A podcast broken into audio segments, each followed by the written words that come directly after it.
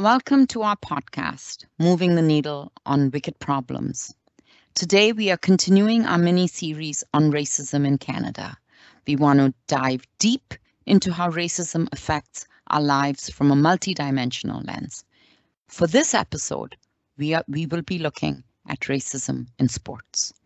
This theme is all the more topical today, as we just recently heard about two well documented incidences of racism in hockey.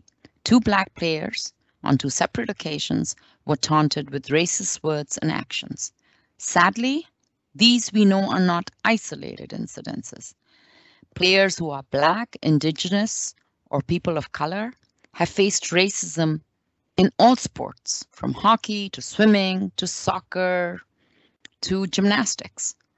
Players, teams, and leagues have called this out and have raised their voice saying, stop, enough is enough. But it still continues to happen. Yeah, absolutely, Senator. Uh, you know, it's really troubling and saddening to hear these stories, but, you know, realistically and unfortunately, they're not uncommon. Uh, a former colleague of ours coached minor hockey for many years in Indigenous communities, and they would travel to games and tournaments and be racially abused by the players and spectators who are often the parents of the kids uh, of the opposing teams. Officials on the ice wouldn't do anything, you know, and the league wouldn't do anything. So they just basically had to deal with this on a game by game basis. And there's even a recent story uh, in PEI where there was a black teen that complained about on social media about uh, local hockey association not doing enough to deal with racist abuse that he is, you know, he was suffering. But guess who got suspended?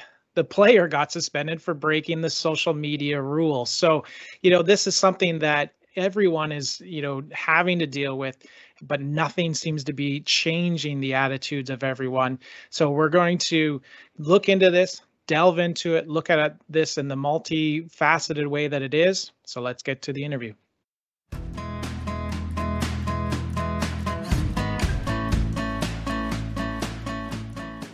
Welcome.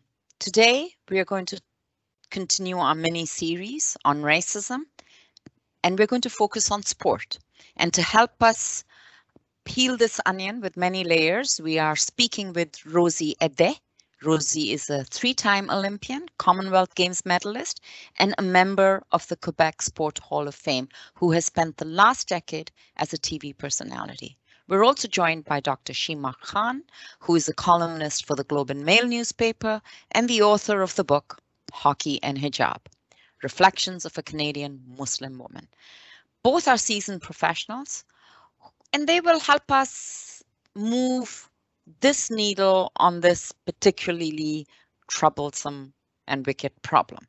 So I'm very tempted to start off with the first question on the recent happenings that we all know about, uh, about the racist incidents and taunts um, focused on two black players. But I'm going to stay true to my script and, and help the audience get to understand Rosey and Sheema's pathway a little better. So my first question is, what drove you to be in sports? Either as an athlete, uh, Rosey, or you, Sheema, as a writer, thinking and writing about sports? What was the motivational factor here? You want to go Ro- first? Go ahead, yep. Rosey. Okay. uh, so for me, and uh, first of all, just um, thank you so much for inviting me to be a part of this podcast. What a dynamic discussion this I know it's going to be. And unfortunately, it's very timely. Here we are, 2022 talking about racism in sport. And oh, yeah, there's a lot to unpack here. You would think by 2022, we're like, what? Huh? What do you mean? But no, it's the exact opposite. It's still loaded and there's so much to discuss. And yeah, we're talking about athletes who are in their 20s who have to deal with racism. You would have thought by in 2022 that, you know, an athlete who was you know growing up in the 90s and the in the uh-ohs would be like what do you mean? That's that's an old timey thing. It's not and it's unfortunate. Sport is a place um, that is it's supposed to be a safe space. It's supposed to be a place that unifies and uh, you're talking about teams you're talking about giving it your 100% effort and and sportsmanlike conduct means that people come together in a spirit of, of, of, of good competition great spirits and that's usually what happens you you give it your all your blood sweat and tears years of training so that you can see how far you can push yourself that's what sports all about but unfortunately the um, the ugly head of racism continues to rear its head. I got into sport because my mother said, "Find something to do after school. Stay out of trouble." So um, I couldn't make the basketball team. I tried in high school, and I was just wasn't good enough. Track is a sport um, that welcomes everyone. There, you know, track and field covers running, jumping, throwing. Um, you know, so there's power, there's speed, there's strength, there's endurance. Um, so I got into that because you didn't really have to try out; you just had to show up and show up to practice and so you're on the team um, so yeah i got into sport because of that uh, camaraderie and uh, yep my mom said do something after school. And so i found track. Oh wise mom. Now sheema you you come at this differently. You know you're right. i think a hockey mom. I think a hockey player. I'm not quite sure. So tell us about hijab and hockey and how you came to right. this well um you know, I, I started wearing hijab at, I think at the age of about 26 or 27. But before that, um, I mean, I was active after and before, but I got into sports. Uh, you know, we came to Montreal from India when I was about four. And right away, my parents put me into ski lessons. And I hated them because I would, I wasn't good at it but I I was good at other sports, and so you know I and and at that time we didn't have the you know community leagues that you have now, right? Um, but I got into into tennis. Um, I actually was started training with the Quebec tennis team at one point. Uh, I I played on practically every single high school team, um, except for gymnastics, which I was lousy at. And in fact, when I graduated, I was I was a female high school athlete of my my class and then soccer and, and I got my I got accredited I accredited the Canadian Soccer Association. And I always felt welcome, included in whatever sports I played. It was the team aspect that Rosey spoke about. And it was fun. And I really liked it. Um, as time went on, I, I, grew more serious about school um, because I had to make a decision in terms of time commitment. But recreationally, I played tennis, I played soccer, uh, a little bit of hockey on the side. Uh, when I went to Harvard for grad school, they had no intramural hockey for women. Mm-hmm. So a teetotaling connect started intramural women's hockey at Harvard. I mean, I just found things very welcoming and people, you know, really pursuing in, in, in the best of spirits. I didn't get to a competitive level as, as Rosey did. So I've seen the fun side of sports, right? And then later on, yeah, I became a hockey mom, a soccer mom, and um, parents have been great and and maybe because I've sort of kept away from the nitty gritty, I haven't really examined or been subject to the ugliness that I know exists. Right. So that's where I come from. And, and now I'm an observer. I'm a fan, and and like everyone else, I was just appalled to read about what happened in in the AHL and the East Coast Hockey League. But um, you know, I, I think uh, Rosey touched on it briefly, but you know, because I was thinking, you know, when when Obama was elected, I think we all thought, you know what, new era. But I think that just set off a backlash um, that simmered and just exploded with Trump, and and you know, people believe they have the license now to spew, uh, you know, to spew things, uh, whether it's speech or through action that I think wasn't acceptable eight, ten years ago, but now so, so let's let's dive into the hot topic of the day. Uh, I know that racism exists in in almost every slice and dice of our life, uh, but I have also observed that there is that there are significant numbers of players, whether they're in hockey or basketball or football or or soccer, definitely. Where there's, you know, it, it does look like the world is represented there. The world is playing in this field. And so I was frankly, you know, I'm, maybe I'm naive, but I was shocked at the very open expression of racism experienced by the two black players players on two different ice hockey fields and on two different occasions. Were you shocked?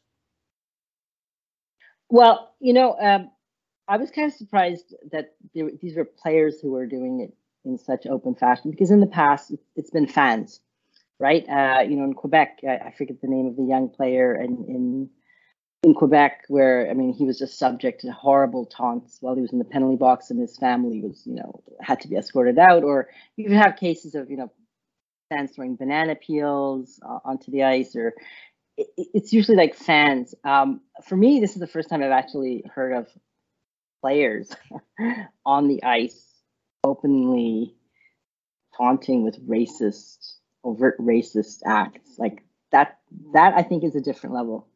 Um, that's the first time I've sort of seen it at that, you know, player on player. Rosey, were you shocked? Um, no, I, I am not shocked. Um, but as to what Sheema just said, it it is it is to note that it was an athlete who made that taunting gesture, but um, Bernie Sanders uh, Bernie Saunders, uh, a former NHLer, played for the Quebec Nordiques. He uh, played in the 80s. He wrote a book called Shutout The Game That Did Not Love Me Back. He's a black player. And on, I think it's the first page, maybe the second page, he writes about being taunted on the ice the same way in which uh, Jordan Subban was taunted on the ice just the other day what 20 30 years ago it happened to him he was taunted by another player. Um and and and he and he talked about his love of hockey but how players coaches um um folks in the in, you know in the stands all taunted him and uh, threw out racial epithets and he had to deal with that throughout throughout his entire career. And it and it was so difficult and disappointing and disheartening and and and um and it diminished his his his sense of self and even his mo- emotional state. He left the sport and went into the corporate world. Oh, wow. but um so so what can i say? It's it's it's uh, very it's it's sad but no it's not surprising. I mean he wrote about this bernie saunders wrote about this in his book and he, and then the first or second page he writes about being taunted with these you know these awful gestures on the ice by another player and not just by an opponent who's trying to get at him and maybe get into his head so they can win but he he talks about players on his own team not coming to his defense in fact taunting him in the locker room so um I'm I'm disappointed. I'm very disappointed, and I know that uh, the individual who made those gestures recently said that's not what he meant, and so I know that he has been um, since removed from uh, the team. And uh, I'm not going to mention his name. I'll just talk about Jordan Subban, who's the younger brother of PK Subban, incredible uh, hockey yeah. player, you know. Um, and uh, I loved how PK and his whole family and and so many thousands and thousands of people came to Jordan's uh, side and backed him up. And I think that that's what we need to do. We need to show that there is no room for that. I don't know what this person meant to do with those gestures, but I know that um, Jordan jumped on that right away and took it as a racial taunt and he settled it on the ice and um, now it, it, needs to be known. Here we are, 2022. Can you imagine, Senator, that we're talking about? We need to let people know that that's not acceptable. Really? but okay, we do. okay, so I actually get that, but it has to be more than words, and so I get yeah. to systemic yeah. solutions. Yeah. You know, I'm surprised that the leagues themselves and the management, and Sheema, maybe you'd comment on this, that the management has not developed rules of conduct, clearly articulated penalties, uh, both for players and fans, because this is, you know, intolerable. What is what, what Rosey has described? Do you know of any sport that has actually taken this to heart and say, this is what we will do in the team, with the fans, on the field, if racism ex- is expressed one way or the other. Uh, and and you know there's always a question you know what was the intent behind it? And so you have to have procedures around that. But i know that in uh, in many parts of the business world there are clearly articulated uh, codes of conduct and there are penalties. Now whether these are followed or not i don't know uh, but I'm asking you, Sheema, I mean, this if this is a systemic problem, we need a systemic solution. So what should, what is the systemic solution? Well, what I find, I mean, I don't follow, I follow sports as, as a fan and I don't sort of follow the management level, but I find a lot of, a lot of it is reactive, right?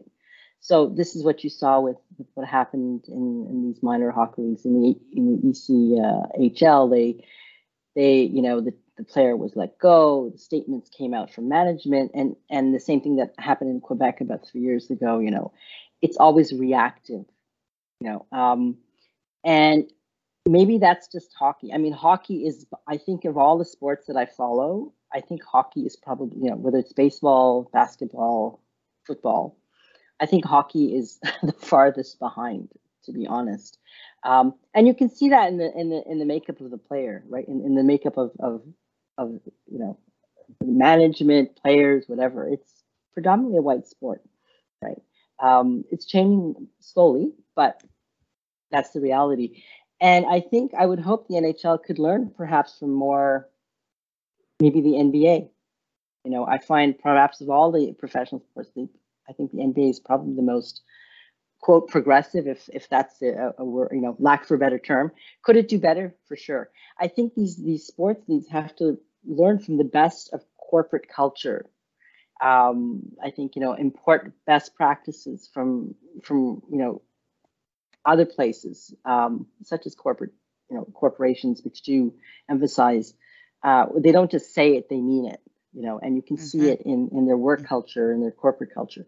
And so uh, there has to be willingness too. Um, when I look at the NHL, I see Gary Bettman, and I have, I'll be frank, I have like no hope in this in him. I mean, he's there to make money for the owners, and that's his main, you know, main thing. And if it means damage control to keep the, you know, but it's not really, he's not really interested in in a cultural change of the league. So uh, I'm a bit, I'm, I'm somewhat pessimistic. and I think if there is one place where there will be pressure, it'll be from the fans if they insist on it. Though. Ah, okay. The customer is king. Yes. Always. Okay. But they don't realize, I don't think fans realize that we are. So.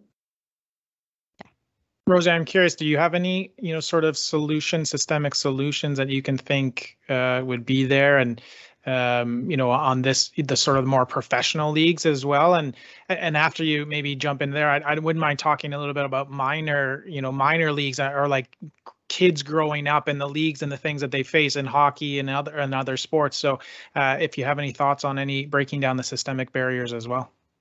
Yeah, um, it, it, it's um, it would be a huge task. There's no doubt about it. And um, like Sheema says, uh, what do the fans want um, and what are the fans looking for and and um, and then on top of that the owners if we're talking about pro sport um, need to need to include those who may not look like them into their fold for uh, whether it's consultation whether it's diversity training. Um, I don't think that it should be left upon those uh, uh, black, brown, and um, people of color to teach or to solely teach uh, white players, if you will, white owners, if you will, about um, the downside of racism and systemic racism. I think that you have to engage um, uh, white folk in that conversation as well. But it, it, it will go back and it's going to take a while, but you got to go back to uh, the uh, the Pee Wee uh, League. You've got to go way back to um, the, the young kids growing up in the league because when you think about this incident that happened in um, the, the, the two hockey incidents in the minor hockey league, these these are not 40 year old players. They're in their 20s and um, so they're quite young and yet um, there is obviously some uh, cognitive dissonance. There's some there's some cut with uh, with uh, there's there's a distance here between one player and another between what's acceptable what isn't what's what is considered offensive and what isn't. There's there's obviously people out there who go i well i i didn't really that's not what i meant to do and i'm not of that. But yet another player took it like that. So obviously there's some there's some issues that need to be addressed and and you're going to have to start really young. And um, to sheema's point you know a lot of the big time owners may not be really interested in starting that early but um, but you know money can go a long way and you can forward some of that money to some of the minor leagues and the younger leagues and and uh, and it's about uh, teaching and about training and about talking and discussing and open discourse really does um, help. But you need um, uh, white folks to talk about uh, the negative impact of racism too. They need to be a part of the conversation. It can't you can't just be talking to um, white people saying, This is not nice. This hurt my feelings. And it's like, mm, okay. Because then it becomes othered.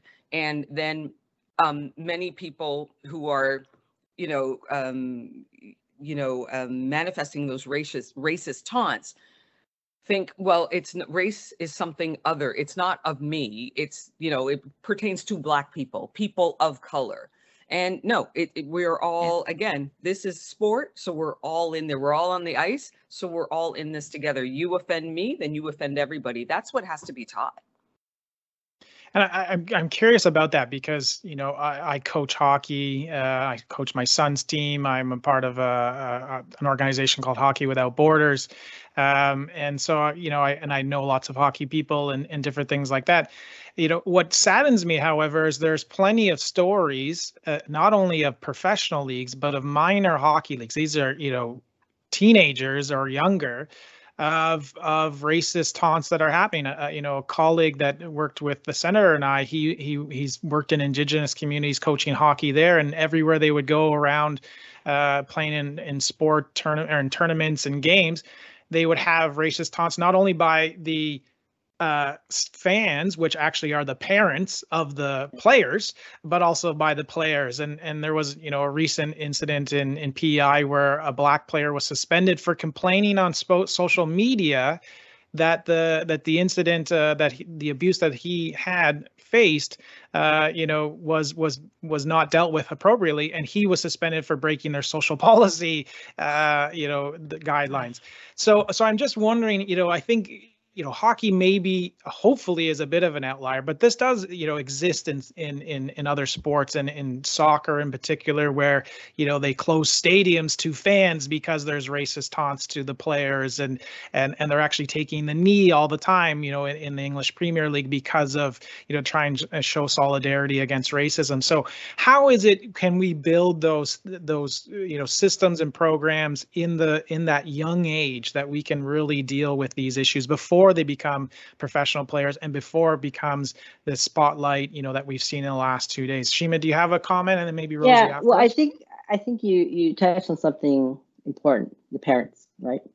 You can have the best training sessions for the kids. I think the same thing has same thing has to be given to the parents because you know kids are going to look up to the adults around them and if they see the adults around them yelling profanities and epi- you know horrible, horrible words, um, they're gonna they're gonna take that as a license that it's okay. So I agree. These programs, yes, let's have programs of diversity and inclusion for for the young folk. You also have to give to the parents of these players. I think if anything, they need it more than the young ones. I I I'm, I don't know what happens to parents once they get inside that hockey rink or, you know, they come to that soccer field or, you know, I, I it's like a switch something something happens. And that has to be dealt with more than anything i find. I mean as a soccer mom um, more than a hockey mom like you know i just i felt like we've got to have programs for parents just to you know just i mean not not just about racism but like you know you're not you know you're not living vicariously through your kid. Like it's just something that happens to parents not all of them but enough to make to make it ugly yeah, I would I would have to echo what Sheema is saying. Um, you really have to um, you have to start with the parents and and um, there has to be although I, I know that people's eyes will glaze over but there has to be uh, in order for your child to enter this league parents have to take x amount of hours of this training it's a training Mhm. module it's available on computer you have to you know maybe you don't have to be in it sit in a classroom but you got to upload it and then we got to make sure that you've uh, taken x amount of hours of these uh, classes and if you don't then your child can't play. And then it has to be this um, um, a very comprehensive course and it sounds kind of nuts right? Like, what do you mean you have to take a course on how and to learn that you know these words are not acceptable and this gesture is very very racist and offensive to people? But believe it or not and, the evidence is there it, it is it is necessary. And all parents need to take it. All parents need to take it in order for the kids to participate. And then the kids need to um need to get have the talk. You've probably heard about black parents who give their young boys the talk when they hit a Mhm. certain age it's like oh boy okay you're not cute anymore. You're turning into a man. So now we have to sit down and have the talk about why you can't just um, play cops and robbers with your friends with a toy gun. Can't do that because you could um, that gun that toy gun could be um, seen as an actual weapon in the eyes of certain authority figures. And because even though you're only 12 but some may think that you're 18 because um, that's just how you are construed in um, in society in general. So we have that talk with our boys. So we have to have that talk with all kids. We have to have the talk about, you know what? Racism is a very, very insipid thing. It's horrendous for the entire society. We all fail. We all lose when somebody commits a racist act. Really? Yeah, even me, even you. And it has to be taught at a very young age. And I think that that's where um, there's a problem with uh, the, the parents because they do sort of a little bit of Jekyll and Mr. Hyde when they get on the rink and or they're watching their kids play. But the kids need to be informed. And um, if a if a if a four, five, six, seven, eight year old black boy has to have that talk and has to learn about the harsh realities of the way in which he's seen in society, then a four, five, six year old all other kids need to have that talk about the harshness of racism and and and just say we don't do that here. We are a family. We are a, we are a society. We reject it all of us. And then and then i think that you'll start to develop these individuals who are um, who are more aware empathetic and they can still be fierce competitors and incredible athletes but just not um, with raci- racist tendencies So I want I have two questions. Uh, both, I, as you were talking, Rosey, they occurred to me. We've talked a lot about uh, the sports where men and young boys are dominant: hockey, basketball. I want to talk about girls. And my question is to Sheema because she did write hockey and hijab, and I imagine little girls in hijab playing hockey, which I think is a wonderful picture. Do you think racism in sport exists differently in female leagues, whether they are junior leagues or or the opposite? I'm I'm really not a sport uh, uh, expert, so I don't even have the language, but I know there are junior and senior leagues. Or or is this expressed more harshly in those sports where a certain amount of violence seems to be not simply tolerated, but actively sort of part of the of the of the context. Well, um, I, I'm sure. Have you seen have you seen the film Bend It Like Beckham? Do you remember that film? Yeah, love that So- movie. Isn't that great? So um, I forget the the name of, of, of the heroine, but um, you know, in the film, it shows her experiencing racist taunts on the field by other players, right? And so that exists. I mean, people are people, male or female. Um, there are racist tendencies amongst women just as there are amongst men. It- it- maybe it's expressed differently. I don't know, but it still hurts nonetheless, right? It still hurts, and sometimes in sports the intent is to hurt is to rile up your opponent is to you know it's it's competition any advantage you can get so um, i would say i mean again i'm not in involved in sports to the extent that rosey is so she could probably speak to it much better i was just reading before this podcast i was reading about Ibtihaj Muhammad the fencer for the U.S. Uh, Olympic team, who, who was the first one to compete wearing her hijab. And in her, um, you know, she, she won a medal for the, you know, as being uh, as part of the team.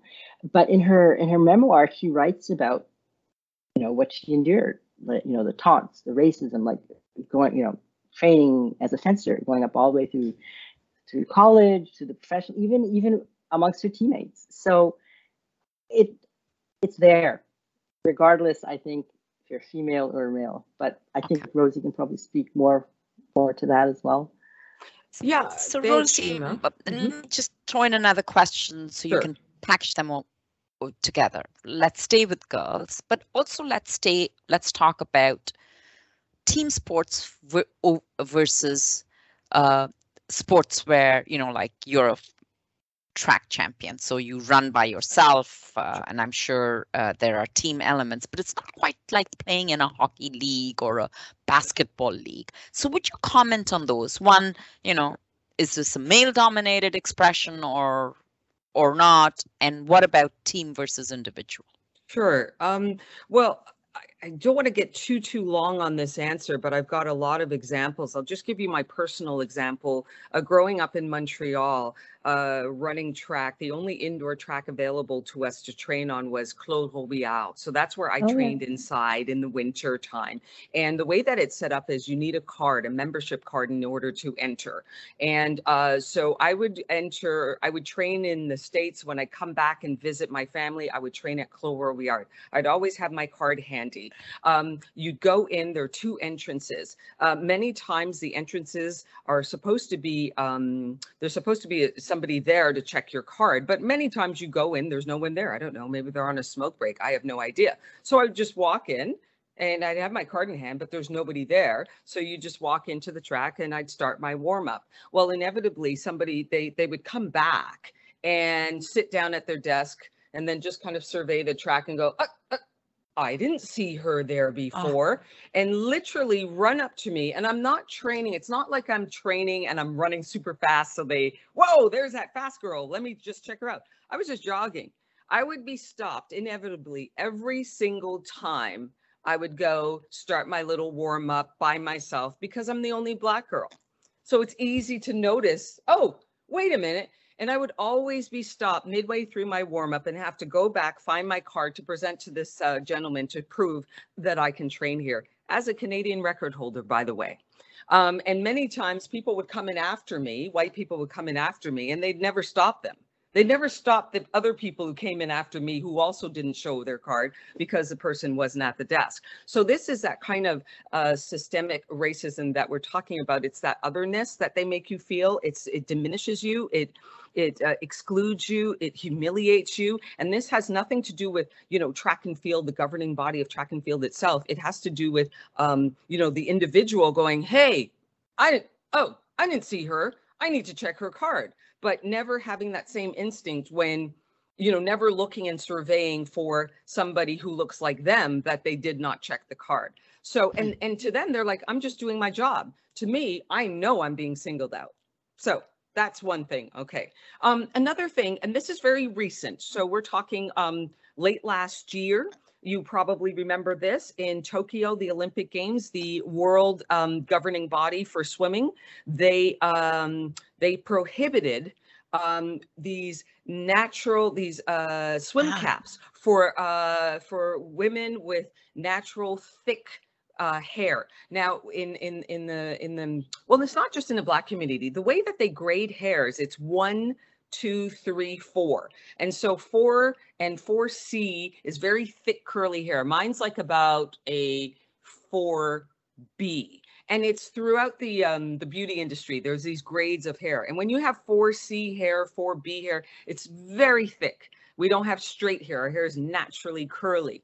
And so to fit it all in a cap, a regular cap, can't you'd rip half your hair out trying to get it into a regular cap. Wow. So these individuals created these incredible swim caps that are bigger, that can that can house all that thick hair, so you don't have to cut it all off to go swimming. And the governing body said they, they prohibit they prohibited the use of the caps, and they said, and I quote, that the caps do not quote follow the natural form of the head. So that's saying that those with hair like mine have an unnaturally shaped head. That's how I take it. And that Mm. is actual fact. Go ahead and take a, take a look. Tokyo Olympic Games. Now another another example. Australian uh, basketball Australia.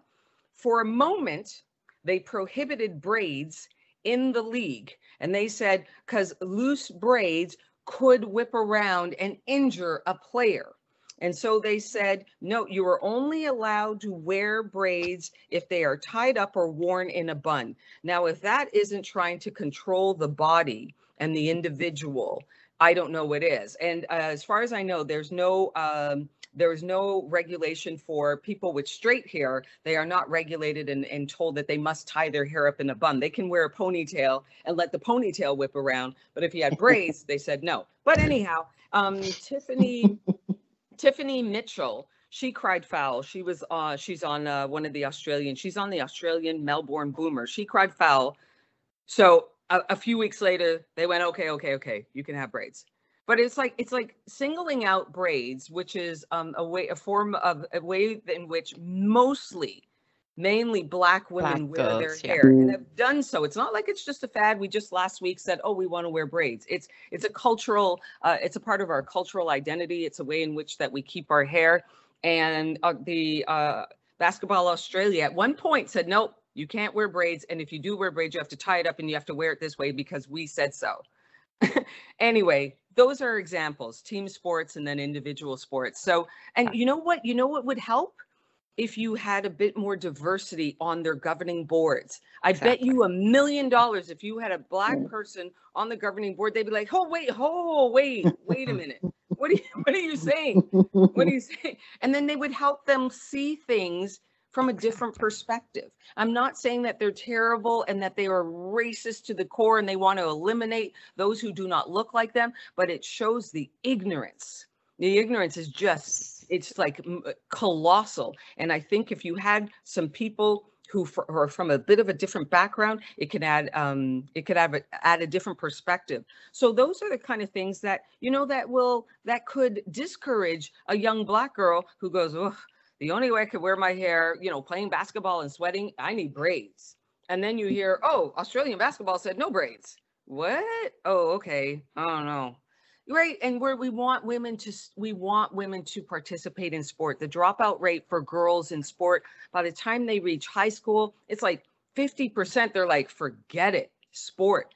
We should be doing everything that we can. We, meaning governing bodies of sport, sport associations, we should be doing everything in our power to encourage girls to stay and to get involved in sport. And by telling them that no, this um, this swim cap does not follow the natural curvature of your head, so you can't wear that. So that means you Wow. got to cut your hair off. Or you can't wear braids. That okay, yes, they that- turned that- around yeah. and changed it, but it shows you. This is. I just wanted to give you examples of that exclusion, of that otherness, of how it diminishes and and can humiliate those who don't look like the um the dominant cul- culture. So those are very pertinent examples. And I'm going to turn to Sheema about hijab and Mm. sports. Ah. What do you know about how is it accepted uh, or are there were there rules against the hijab in hockey and other sports? Uh, you know, I, I kind of think as as a Canadian that that must be old history. But I'm not sure now, you know, but after Right. hearing this, I'm not sure. You tell me. Well, I mean, the flashpoint for hijab in sports has has been not surprisingly Quebec. So right, so you had uh, I don't know, ten years ago, um, tournament out in the West Island. Team from Nepean here in Ottawa, a girls team. Uh, they had a match, and the, you know they played a couple of games, and then. Um, one of the games, the referee says, you know, they had a, a player who wore the hijab, and he said, he said to her, you, you, you can't play with that on the field. It's against FIFA rules. And and like what? And they said, no, no, you can't. So instead of her staying off the field, the team, her teammates said, well, if she doesn't play, we don't play. we don't play.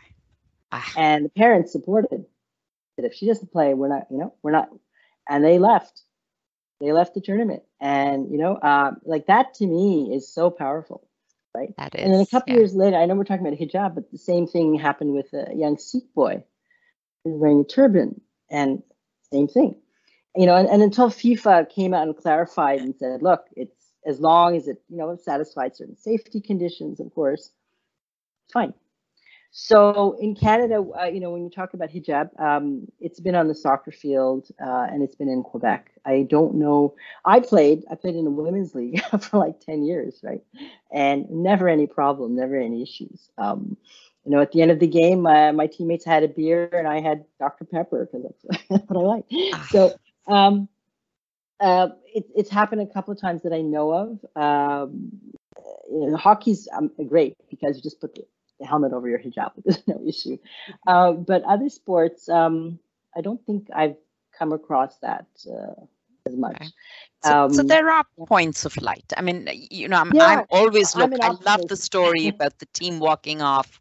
You know, I love that uh, Yeah. because you know that tells you the power of team and the and the power of many over the power of one. Um, Exactly. So here's my next question, and it's about Colin Kaepernick. Am I pronouncing his name right? And his taking the knee, and and you know he paid a heavy penalty for that and still continues to pay pay that penalty. And many people have said that what did that get anyone? It was a performative gesture. I, I you know, tell me what you think about that. Hmm. Well, I thought it was incredibly brave, um, and if anything, it was it was not performative. I mean, it set off a movement.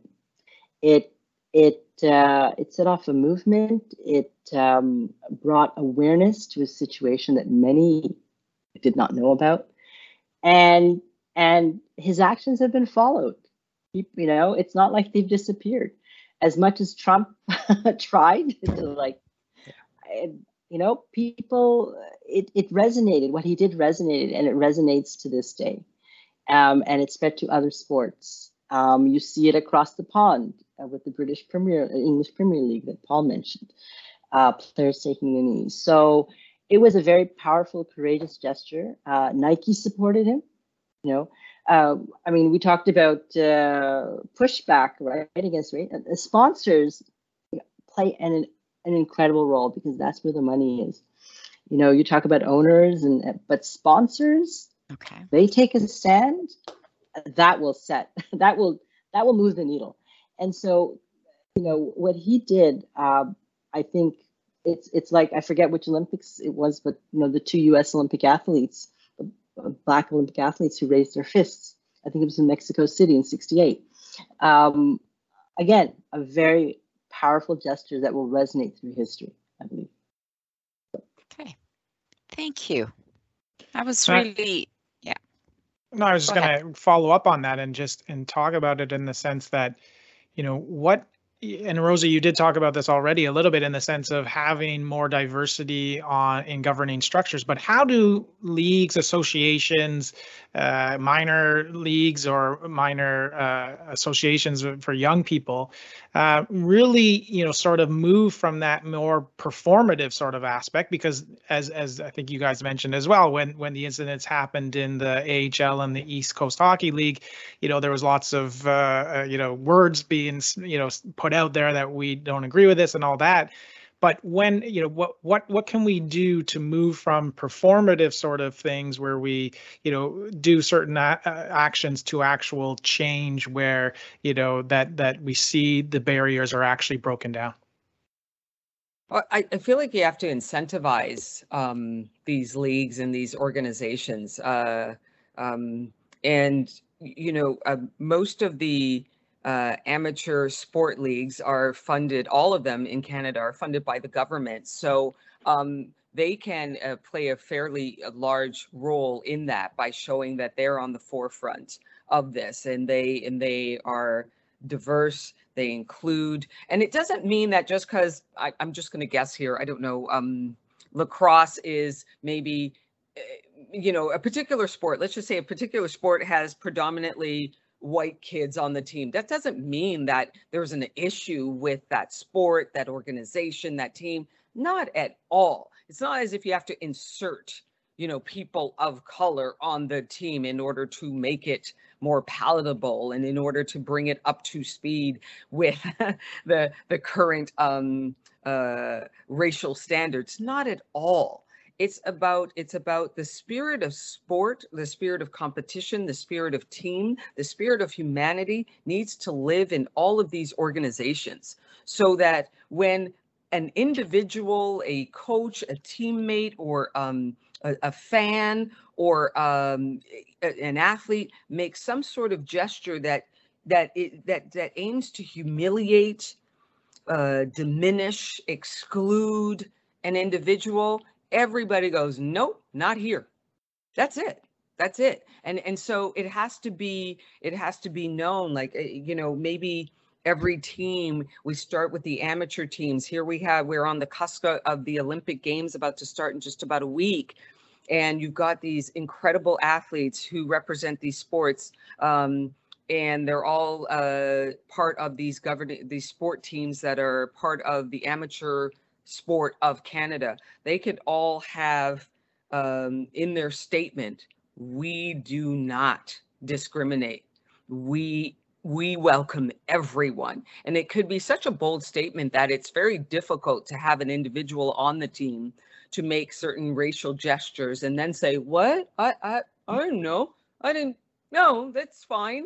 I didn't mean that. I mean, it should be just such a bold statement. And I think that you can start with the amateur athletic teams because they do hold some power, especially around this time of the year when you got the Olympic Games, and then um, and then you encourage um, the pro teams um, as well to put that out there, to talk about it, to have a disc, to have discourse, and and again, it's not pitting one race against another; it's pitting horrendous behavior and putting and shining a spotlight on it and going, we don't do that we are of this. We are so we are so um pro humanity that you can't this can't live in the light of day.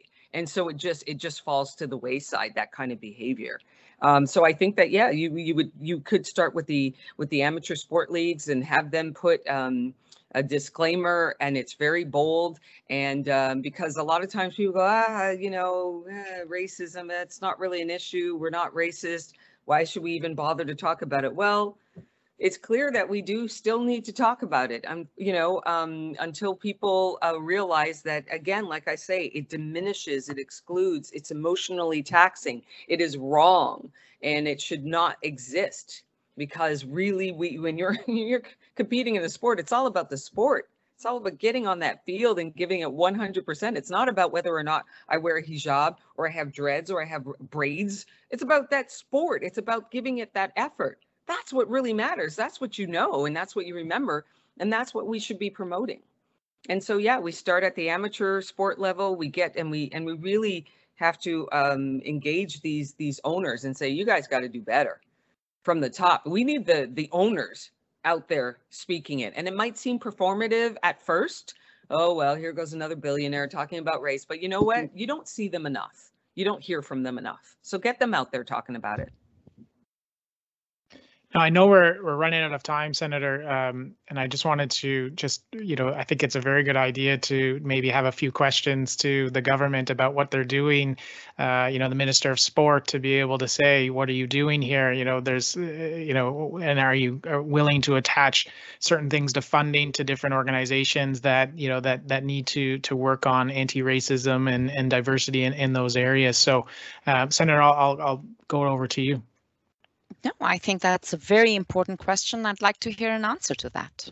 What should the government do? Hmm. Well, that's a great question. Um, you know, I, I'm I'm sorry if I sound cynical, but I usually, to me, I never look to the government as the first solution to problem.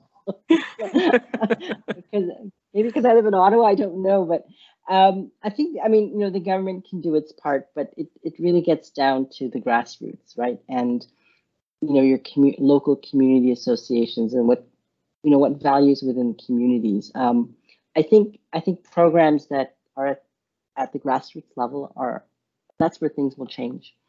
Um, and uh, you know, yes, we need the big leagues to because they do set the examples for all the, the little kids and their parents. You know what's appropriate and what's not. Um, but as, as far as government goes, um, I'm not familiar with with government programs or whatnot. But per, yeah, perhaps you can you should put some kind of conditions when it does come to funding. I, I don't mean quotas. Don't get me wrong. I'm not talking about, but some kind of mission statement or or uh, you know uh, understanding of of the spirit, as Rosey had mentioned, of what sports is all about. The problem I found with sports is not the sport itself; it's all the stuff off the field. Usually, it's all the stuff outside when you're not actually engaging in the sport. You know, it's uh, you know you talk about team versus individual. I think one of the biggest problems is is locker rooms. What goes on in the locker rooms? There's a mm-hmm. lot of stuff, a lot of stuff that's said, exchanged, you know, and it's supposed to be off limits, right? But a lot of attitudes and whatever are are formed, expressed, approved, which you could never do out in public. But it's such a a core part of that team. So I find that a bit of a contradiction, to be mm-hmm. honest. Yes, this has been absolutely wonderful, and we are coming close to the end. And I'm going to channel my inner Ted Lasso and look for uh, hope and if you know not humor but at least hope. So i'm taking away a few things from here. What i've heard you both say. Start early start with amateur sports start with kids and their parents and make sure that they have the right way of thinking about sports and team and appropriate behavior. Change the lead second change the leadership at the top so that those who are making the decisions about rules and procedures understand the impact of their decision and and if they come from an experience of uh, of being racialized they will have another response to proposals that are put forward. I heard sheema say look for best practices. I mean gary bettman should look at what the national basketball league is doing. So maybe we need to you know the sports uh, world itself needs to develop a series of of uh, of of uh, templates on best practices that are being followed all over the world. And fourth, very importantly, is follow the money. The owners, the fans, the sponsors, and the government. So I think this has been an absolutely fantastic discussion. Thank you, Sheema and Rosey. Thank you to our listeners.